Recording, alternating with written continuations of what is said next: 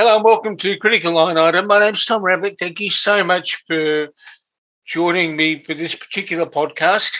Those of you who've followed the series of podcasts would know that I've spoken to a, a few interesting candidates, some independents and others who've who were standing in the uh, election uh, this year and running for, for federal parliament. My guest today is no less interesting. She's Celeste Liddle. She's running for the Greens. Uh, she's a miner, She's been an activist. She's a unionist. She's got a whole heap of stuff she's done. I'll get her to explain that in a second. Uh, she's also standing for the seat of Cooper, uh, which is sort of in a in a suburban Melbourne type seat. She will explain all of that to us in a moment. We'll explore a bunch of stuff, and no doubt uh, no doubt explore some issues to do with First Nations as well. Celeste, thank you so much for joining me. Thank you so much for having me, Tom. Uh, you know, it'll, be, it'll be great to hear what you've got to say. Now, before we get on to issues of substance and why you're running for the election, etc., uh, there will be those people who um, either don't know you at all or only know you from your social media presence, which can, which can be somewhat colourful at times. Uh, they, they won't know you, you as a person. So, what? How would you describe your your career um, in the first instance to somebody um, as if it was written on an envelope? What are the key? What are the key milestones for you? Yeah, no worries. Um, well, you know, before I begin to, I just wanted to acknowledge that I'm sitting here on the lands of the Wurundjeri people of the Kulin Nation and paying my respects to their elders, past and present. Um, the first thing that I would I would tell people about myself is that I'm an Aranda woman. So my traditional lands, um, uh, Mparntwe or Alice Springs, and then east and southeast of there. Um, so I'm a traditional landowner from Central Australia, but I've lived, um, I was born in Canberra um, and I've lived in Melbourne now for 30 years, um, 30 years this January actually.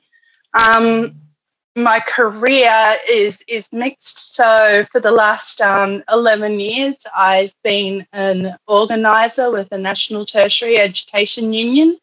Um, prior to working um, as a union organizer, or sorry, national Indigenous organizer specifically, um, prior to working in the union movement, I actually worked in the higher education sector. So I worked in Indigenous student support and recruitment, um, assisting Aboriginal and Torres Strait Islander students to get into uni and um, succeed in their studies through uni. Um, and the, I, I, worked first at Victorian College of the Arts and then at Melbourne University proper. So um, I, I'm, what else about me? I'm a writer and social commentator. So most recently, up until um, I was pre-selected, I had a column with um, Eureka Street, uh, but I've also had columns with um, with Fairfax back in the day when they had Daily Life and with um, with the Guardian. Um, and I've written for a number of other publications like ABC, SBS, um, News Limited, uh, so many now. I've actually lost lost um, track. So I'm a writer and social commentator, um, and I have been for well over a decade, ever since I, I started my blog um, about 10 years ago called Rantings of an Aboriginal Feminist, um, which got noticed by the media. And so I, I ended up writing within the media. Um, yeah, so, so general activist, um, huge fan of the live music scene in Melbourne. Um, you know, multiple university graduate. So I've now graduated from La Trobe, Melbourne Uni, and Monash. Um, so I'm a repeat student. And yeah, that, that's probably me in a nutshell. And there's a lot. There's a lot you've done. There's a lot you know we could dive into, but I guess part of the purpose of having a chat here is the federal election. And what fascinated me and the reason I wanted to chat to you was yeah, the, the choice you've made to stand for, the Greens, particularly in, in, in the place you, you've been. Can you give us a background uh, what motivated you to to stand for an election because it's it's one thing to to write columns and, and then comment and, and, poke people on, on social media, which is all good fun. But standing for election means you're prepared to to serve. It's a, there's a degree of uh, greater gravity to it. How did you get to that decision? And, and, this is a little bit of a long story, Tom. So if you'll indulge me a little bit, I'll try and make it as as condensed as I can. Yeah. But um, yeah, as you said, I've been engaged in the in the public sphere, in the political sphere for a really long time, and I've repeatedly said, um, and a lot of people know this, that that there is no way in the world that I would consider ever running for politics. But but something did change, um, and and I think that um, the two th- key things that I would say changed my mind were um, were COVID and the series of lockdowns and seeing community disparities um, get bigger and bigger, um, you know, and and wanting um, oh and and the penny dropping for me, um, I guess, with regards to realizing that there are a handful of people um, in this in this society who make decisions that impact the lives of millions. Um, so, and and the the decisions that they make were impacting the lives of millions. So, um, I decided that you know, putting my name in the mix from that perspective was important. Um, the other big reason, big driver for me was that I have lived in this seat in Cooper, um, which was known as Batman. Um, and they got renamed after an incredible Yorta Yorta man, William Cooper. Um, I can talk about him a little bit in a bit, but um, you know, for well, well, since 1997, with a small break of a couple of years in the middle of that. Um, and in the entire time that I've been in this seat, um, you know, and indeed the entire the entire time that this well, not the entire time since the 1930s, bar a couple of years, this seat has been held by the Labor Party. It used to be the safest um, seat in the country, Labor or Liberal. And until about a decade ago, um, that remained the case. But the Greens started chipping away at that and they turned this safest Labor seat in the country to a marginal seat. And we saw that go backwards in the um, 2018 election. And I, I strongly believe um, that, you know, being that this is, you know, this is the seat in the country which records the highest percentage of progressive vote. Um, so there, for, for the purposes of democracy, there's a real need for there to be as much progressive choice in this seat as is possible, um, because that's who our constituents in this seat are. That they're progressive people. They deserve the same right to democratic choice as what anyone in any other seat in this country does.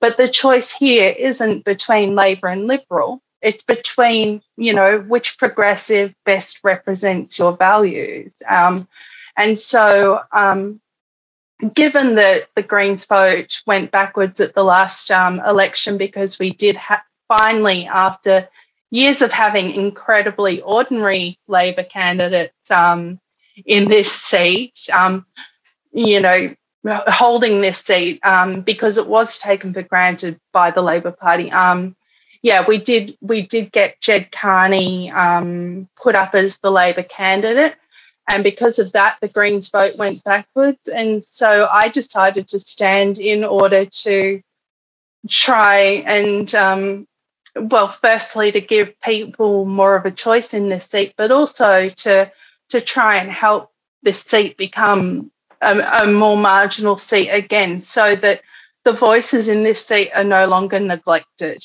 Um, I feel that safe seats lead to neglect. The safer the seat, the more that the governments are likely to neglect the voices within it. And that's been the case for such a long time here. There's a, um, there's a couple of interesting things that yeah, you bring to the table. Uh, one of which is the fact that you've worked in a setting, not just helping First Nations students go through university, but in a setting where you've looked at the disadvantage you look uh, that people face in, in the academic sector and whatever else. How great um, a motivation did what you were observing in the education sector play in making that decision because uh, while I accept I accept that the, the, the your engagement is to, to keep you know, the major parties, whichever one holds Cooper, on edge if you don't win yourself. Mm. There's more to Celeste Liddle's involvement in this than meets the eye. Yes. What are yes. the thing? What are the thing? What are the things that, uh, particularly in the in, if we can start with the education sector, that have um, given you cause for concern, and what are the things? And then from that, what would you hope to try and change if you made it into Parliament? Yeah, it's a, uh, it was like as you said, Tom, this is a huge driver. Like my entire career, and indeed ever since I left high school, my my, you know, in some way, shape, or form, I've been engaged in the higher education sector, either as a student or as a worker or as someone who works for the people working within the sector as a unionist. Um, and it's been a huge driver. Like um, when I first went to university in 1997, the Dawkins reforms had only been in for um, for a few years. So you know, fee paying had only been back in for a few years. Um, but when I when I went, we started seeing the attacks on student unionism, and then uh, as I was working in the sector, um, we saw we saw voluntary student unionism come in, which completely changed um, changed universities' environments from being a learning community into a corporate entity. Um, you know that that students it, it was essentially a um, they were trying their hardest to make universities from a learning environment into just a degree factory where people go in one end and come out the other um, with degrees. But the problem, you know, the biggest problems facing the higher education sector have been a succession of funding cuts. So um, the coalition made numerous attacks on um, on higher education. I think people will remember the the you know one hundred thousand dollar degree campaigns that were going on. So the fact that people could leave the sector if they wanted to go in and say study medicine or law with a student debt that equaled one hundred thousand dollars. That was in um, in the mid two thousands. Um, the the work choices legislation of the Howard government um, was kind of tested on higher education before it was rolled out in other places with the higher um, with the HEWRs, the higher education workplace relations reforms. So they were trying to force workers onto individual contracts before everyone else. Um, this was in amongst the Howard government continually cutting funding. The problem was that when Labor got into Parliament, um, sorry, government last time, they too made cuts to the sector. So when Julia Gillard was Prime Minister, um, $2.1 billion was cut from the higher education sector. And as a unionist um, at the time, well, sorry, as a union organiser at the time working in that, um, we had to make decisions based on based on the attacks that the sector was facing because the more money that was cut um, from the sector, the more international students got used as cash cows to prop up the sector, and the more tenuous employment situations became within the sector. So, at this point in history, um, during COVID, 20, about 20% of people lost their jobs in higher education, which is devastating. Um, you know, 80, over 80% in some universities of the teaching load is currently being taught by casual academics or people on tenuous contracts. Um, so there is absolutely, you know, we're at a point where there's absolutely no career pathways for people who, who wish to work within the higher education sector. And when you see other countries in the world investing money in higher education, particularly in COVID, at a time when a lot of people might wish to retrain um, after you know losing their jobs and and and wanting to seek out different career pathways.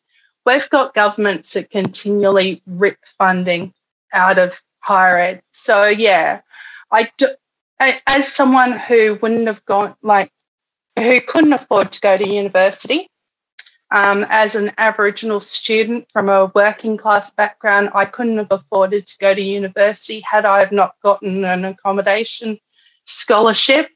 Um, the idea that less people, um, less and less people like me would have the opportunity to go to universities, the more that funding is cut, um, was a real was a, a key issue behind a lot of this for me. Let me let me take this one step further. Yep. We know that um, there's in in the context of higher ed and, and then broader society generally, um, think, think, things are tough across the board. What do you, what what did you observe, whether it be while you were working as a student advisor and then later in, in the union. What do you observe in terms of the way in which um, Aboriginal and Torres Strait Islander people were being treated when compared to others? Mm. Um, you know, it, it's yeah. There's a bit of a mixed question there, and I think that what what I was really concerned about. So I just um, I, I just said that the more that funding is cut, the less likely people like me are to enter the sector. Um, okay. Universities universities have long been um, bastions for for white privileged males. Um, they uphold the Western canon um, and the you know people people who come from more wealthy backgrounds are more likely to enter universities. Now, Aboriginal and Torres Strait Islander people overall are more likely to come from lower SES backgrounds. Um, that's a that's a noted statistical fact. Um, so our ability to go in and and influence the sector and shift it, um, the more that funding is cut from the sector, the less likely that is to occur. And um, at this point in history, I think Indigenous students only make up about 1.3% of the student population. I think that that's the same with um, Indigenous staff in the sector, only about 1.3% of the, the university sector. Um, we're not even halfway to reaching population parity rates of participation in the sector, either as staff or students. So, the more Aboriginal students and staff get into the sector, the more that we can influence things like, you know, pedagogies, um, culturally inclusive environments, um, you know, the, the safety nets that we put in place. Like the more the more that universities are forced to actually cater to these student and staff populations and change the ways that they work. Um, and for me, you know, being that Australia um, is the home, like nowhere else in the world is this the case, but Australia is the home of the longest continuing knowledge systems in the world. Aboriginal and Torres Strait Islander knowledge systems are the longest continuing knowledge systems in the world. And yet, um, Australia has done everything it can to ignore those knowledge systems when, in fact, they should be front and centre within learning environments such as universities. So, the more that um, the more that we get Aboriginal and Torres Strait Islander students and staff through the door, the more that that happens, and the more that universities are forced to actually include the knowledge systems that are that are unique and I'd argue crucial to to um, yeah this country moving forward. This is a good point at which to segue to something else. Yeah. That um, there's an umbilical cord between uh, how many Torres Strait, sorry, Aboriginal Torres Strait Islander students and graduates there are, with the capacity of any entity that is then set up to be a voice to Parliament to have an adequate staff of Aboriginal and Torres Strait Islanders sort of experts to be able to work within the structure to do research and all that kind of thing. Uh, is that something that you've reflected on as well? In terms, where do where do people come from? If once you get a voice to Parliament set up, who serves it, who works within it, um, who does that work from within community. Mm. Well, and I, I will say, Tom, that one of the um, as an Aboriginal person, and I, I, this is probably something that I should have addressed at the beginning of um, of our chat, but as an Aboriginal person deciding to run for the Greens, one of the biggest reasons why I did that was that the the policies on Aboriginal and Torres Strait Islander rights um, that have been written up by Greens have been written up by Black Greens, um, you know, which is, or or First Nations Greens Caucus. Um, you know, I'm using okay. short terms, yeah, and um, and very much um, what drew me to them, what was so attractive about the stand that the, the Black Greens have made was that they're, you know, from the Uluru statement, um, they've taken a stance which is which aligns with my own, which is that rather than a voice first followed by a treaty and a truth telling process, we need it the other way around. Um, so, so the truth telling process um, and the way that the higher education sector can contribute to that is through through the research, through through the changing, um, mm-hmm. through teacher training, through the changing of um, education systems in order to incorporate Indigenous knowledges and proper Australian history and and deal with deal with what has been a massive whitewash in this country, um, we end up with a more ed- educated um, society. Um, through the process of treaties, we end up with agreements and responsibilities um, between between the Australian government and Aboriginal and Torres Strait Islander people. And therefore, um, the voice I see is um, needs to come out of the treaty process.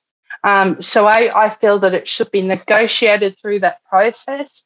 I feel that any voice that ends up going to Parliament from Aboriginal and Torres Strait Islander people needs to be um, one that has some legislative power because we have had so many um, Aboriginal voices. Sorry, I did quotation marks um, for those who can't see me, but yeah.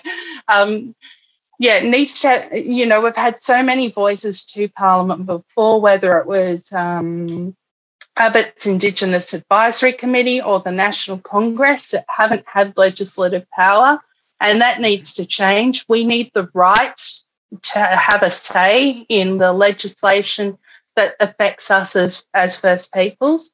So that's number one. Number two is that it needs to be democratically elected from um, from our communities. So I believe that um, the voice should be democratically elected from the Aboriginal and Torres Strait Islander um, communities in order to represent us. We need the right to have to be able to select who represents us. Um, yeah, and and those are the main things that I'd say. So, so the part that um, I see universities and education playing in that is absolutely huge because we need people to be educated we need um, the population to be to be knowledgeable and ready to then be able to deal with us having a a proper seat at the table.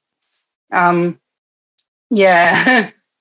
Well, the thing, it, it, one of the things that I find astounding, and then you, is that as a as a country, we're good at setting up authorities Mm. We're good at setting up statutory bodies. Um, we're good at appointing parliamentary committees, but we don't yet have something. We, you know, you, we don't even have a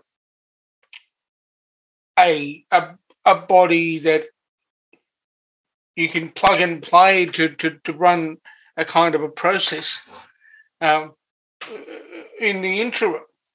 Yeah. You know, mm-hmm. staff to be staffed by the, the um, you, you, yeah, the pe- people of the caliber of the Marcia Langtons of this world.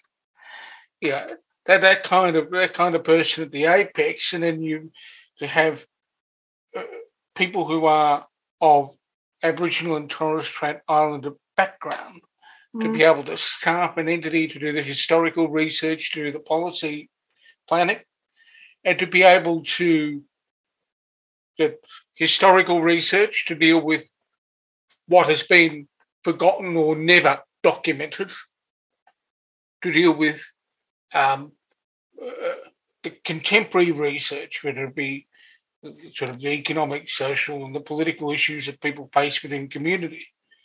And there's something else that needs to be able to be done, and that is to be able to turn things around quickly on, on consultation with government. And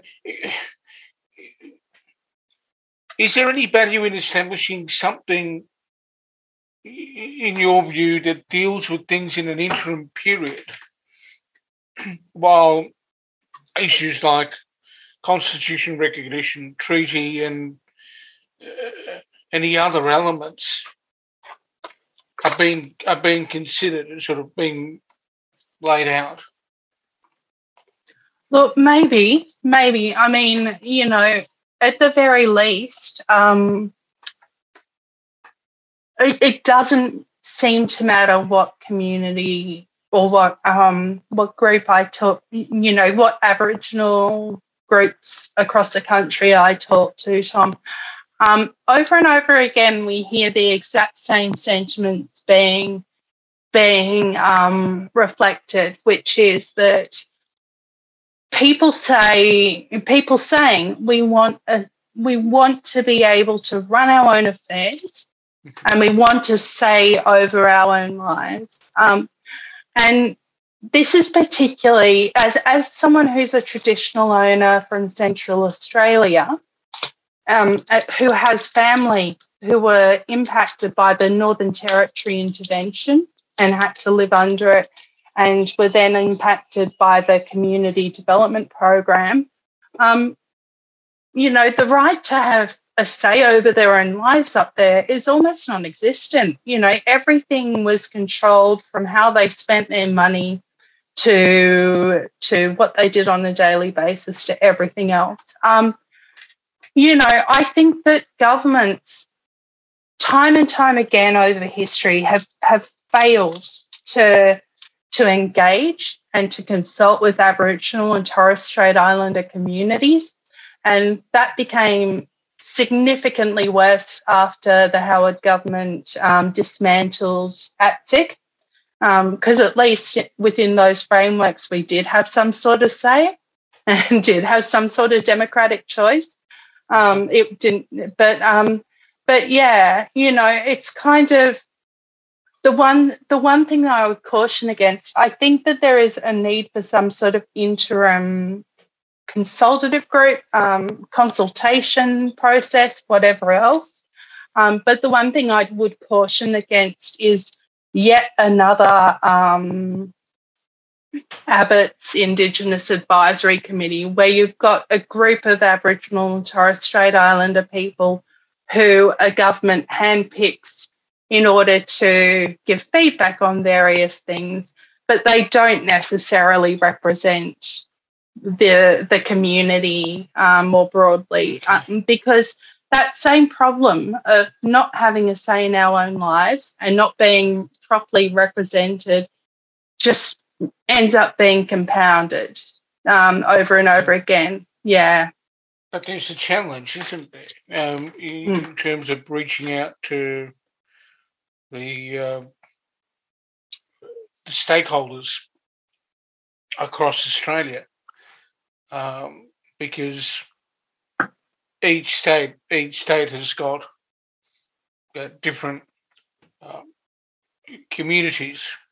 Yes. From within First Nations, and trying to find a way that if you let's just take, take the state of Victoria for example, trying to find a way of giving First Nations communities within Victoria the ability to you know, almost have like a state based committee of some kind that then appoints people who then sit on a Commonwealth body mm. in order to be able to send feedback up, take feedback back. So there's a continuous line of communication. It's not that easy to do. No, no, no. It, I mean, you know, no, it's not. And to be honest, I think it'll be it'll take a bit of time to get right. But that's also why I think that um, treaties are so like are so incredibly crucial to the future of this country.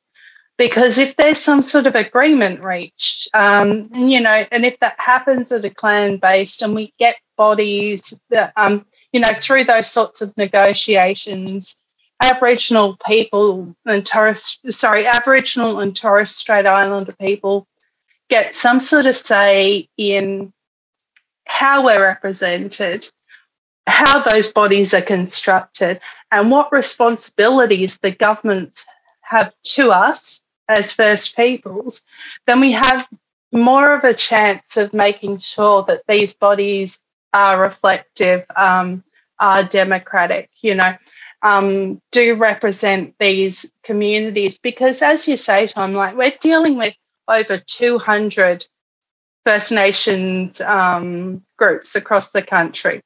There are a lot of us. Um, so, but there are ways to ensure that that the voices are heard from from you know one coast to the other if we do if we get it right through a proper negotiated process hmm.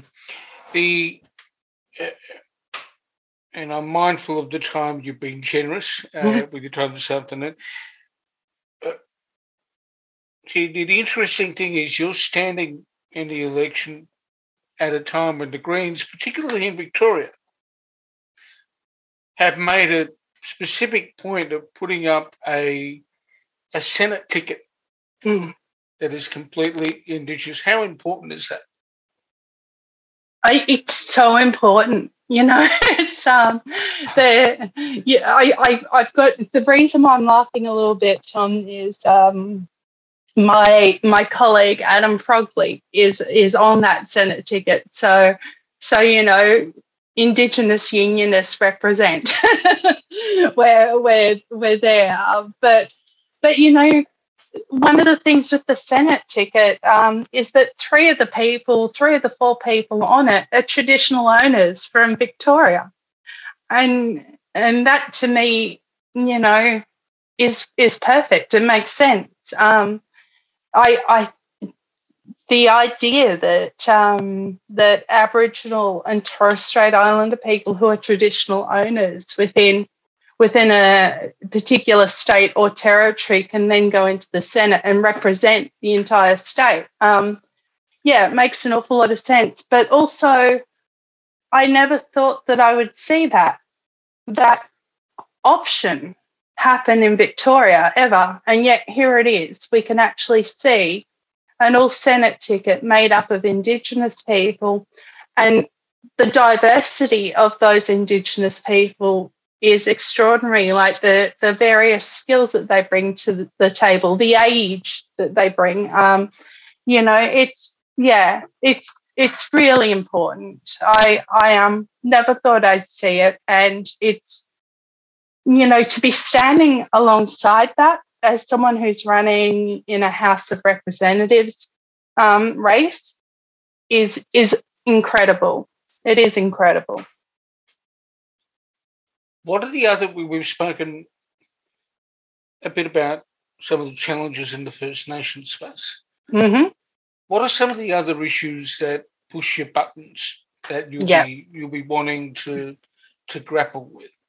Yeah, yeah. Um, and we've spoken a bit about higher education too, so I won't go back over that. But No, I mean, you know, that's that's a big ticket for me. Um, look, there's, I, one of the benefits that I have um, as someone who has lived in this seat for such a long time is knowing that this is an incredibly diverse seat, that it's a multicultural seat, that, um, you know, it has proud working class traditions. Um, yeah, yeah, that, that there's a, um, there's a high migrant population, there's a high queer population, um, and that the people in this seat um, care incredibly about about the climate emergency and want the governments to act upon that in strong and decisive ways as quickly as possible.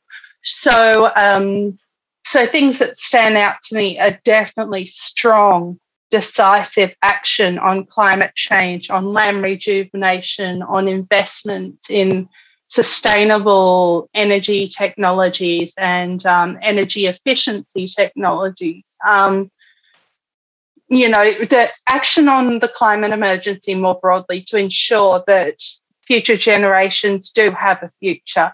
Um, things like refugee rights. You know, I'm a First Nations person. I I've seen I've seen successive governments treat um, people who come to this country seeking asylum absolutely appallingly, denying them of all human rights and locking them up in in um, detention centres for years on end.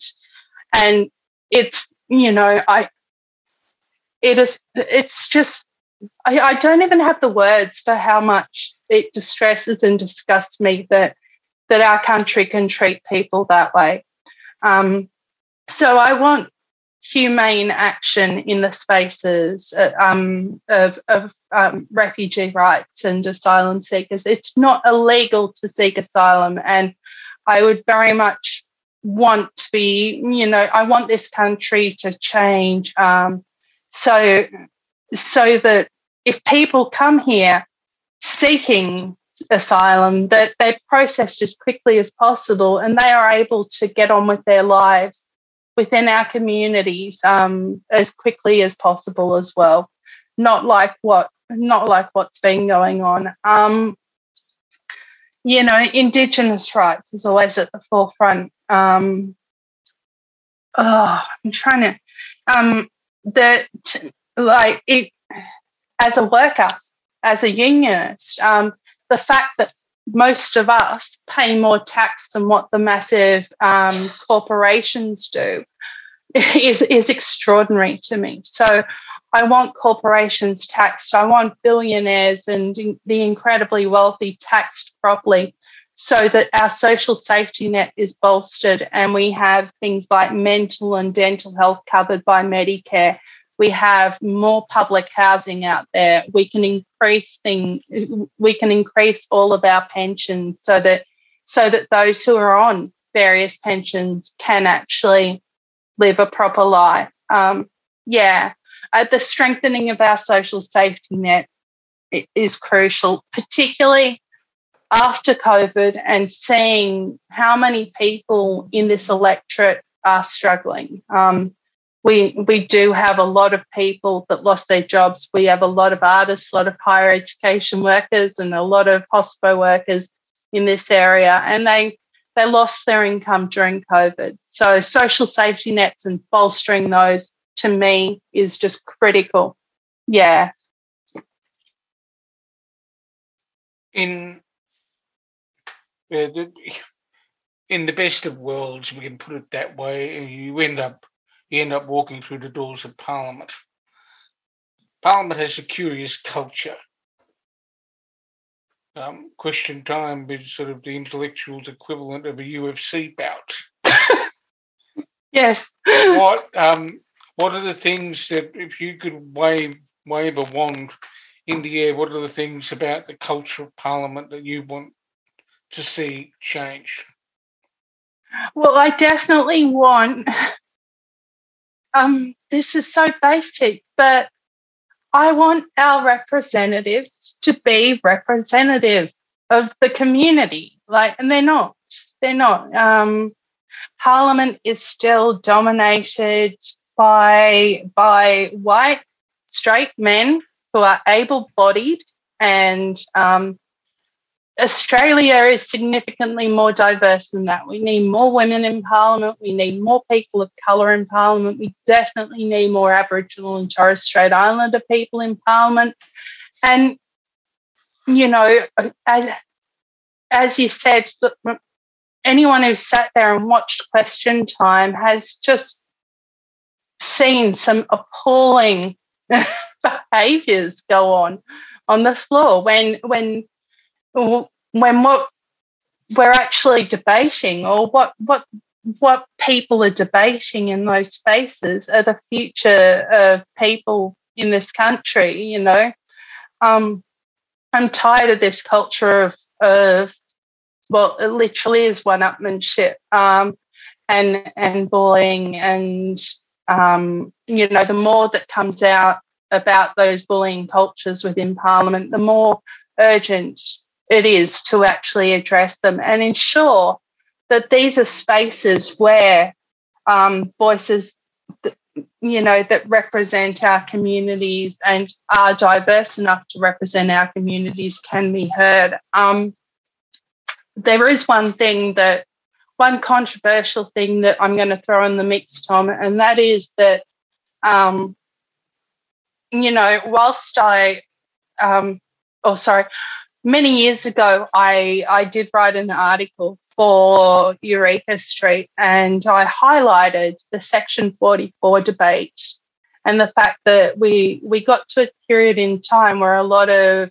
um, a lot of white parliamentarians were losing their seats in parliament because they held dual citizenship. And, you know, whilst it might have been funny to see people like Fraser Anning and, you know, and um, a good old um, oh what's his name the national sorry i've just I've COVID blanked there, um, lose their seats. You know, whilst it might have been funny, um, that rule that that dual citizens can't hold um, seats in Parliament was a hangover and is a hangover from the White Australia policy. It was installed in the Constitution to stop migrants of colour from from anywhere bar New Zealand from running in Australian Parliament. And I think that needs to change. I think that, you know, not only do we need to be more diverse, but we also need through we we need to change things so that we have you know a more global outlook rather than such an insular little white australian outlook and changing that section of the constitution to me is crucial in that we've covered a lot of ground um but and uh, you've been sort of very generous with your time people want to know more about you and the Greens and and what's happening in the lead up to May the 21st when the election is held. Where do they go? so, um, if you want to know more about my campaign, um, my campaign website is pretty simply um, Liddle, so L I D D L E dot greens dot org dot au. Um, you can also find me on Facebook, so Celeste Liddle Greens on Facebook. Um, yeah, and and on Instagram again under that handle. Um, my Twitter presence is is still my own. So as a as someone who's had a long media career, when I when I ran for the Greens, I said no, I'm just keeping my Twitter account, and you know, um, I can be whilst I talk policy on it, I also just very much stay myself within that space. So if you want to see me in action, um, at Utopiana will get me on um, Twitter as well. It'll get your dog on there too. It'll get my dog as well. My dog Stella is a frequent um, frequent guest appearer on my Twitter account. Okay. I've been talking to Celeste Liddle. She's a candidate in the May 21 federal election for the Australian Greens in the seat at Cooper. Uh, Celeste, thank you so much for, for talking with me today. It's my pleasure. Thanks for having me on, Tom. Thank you.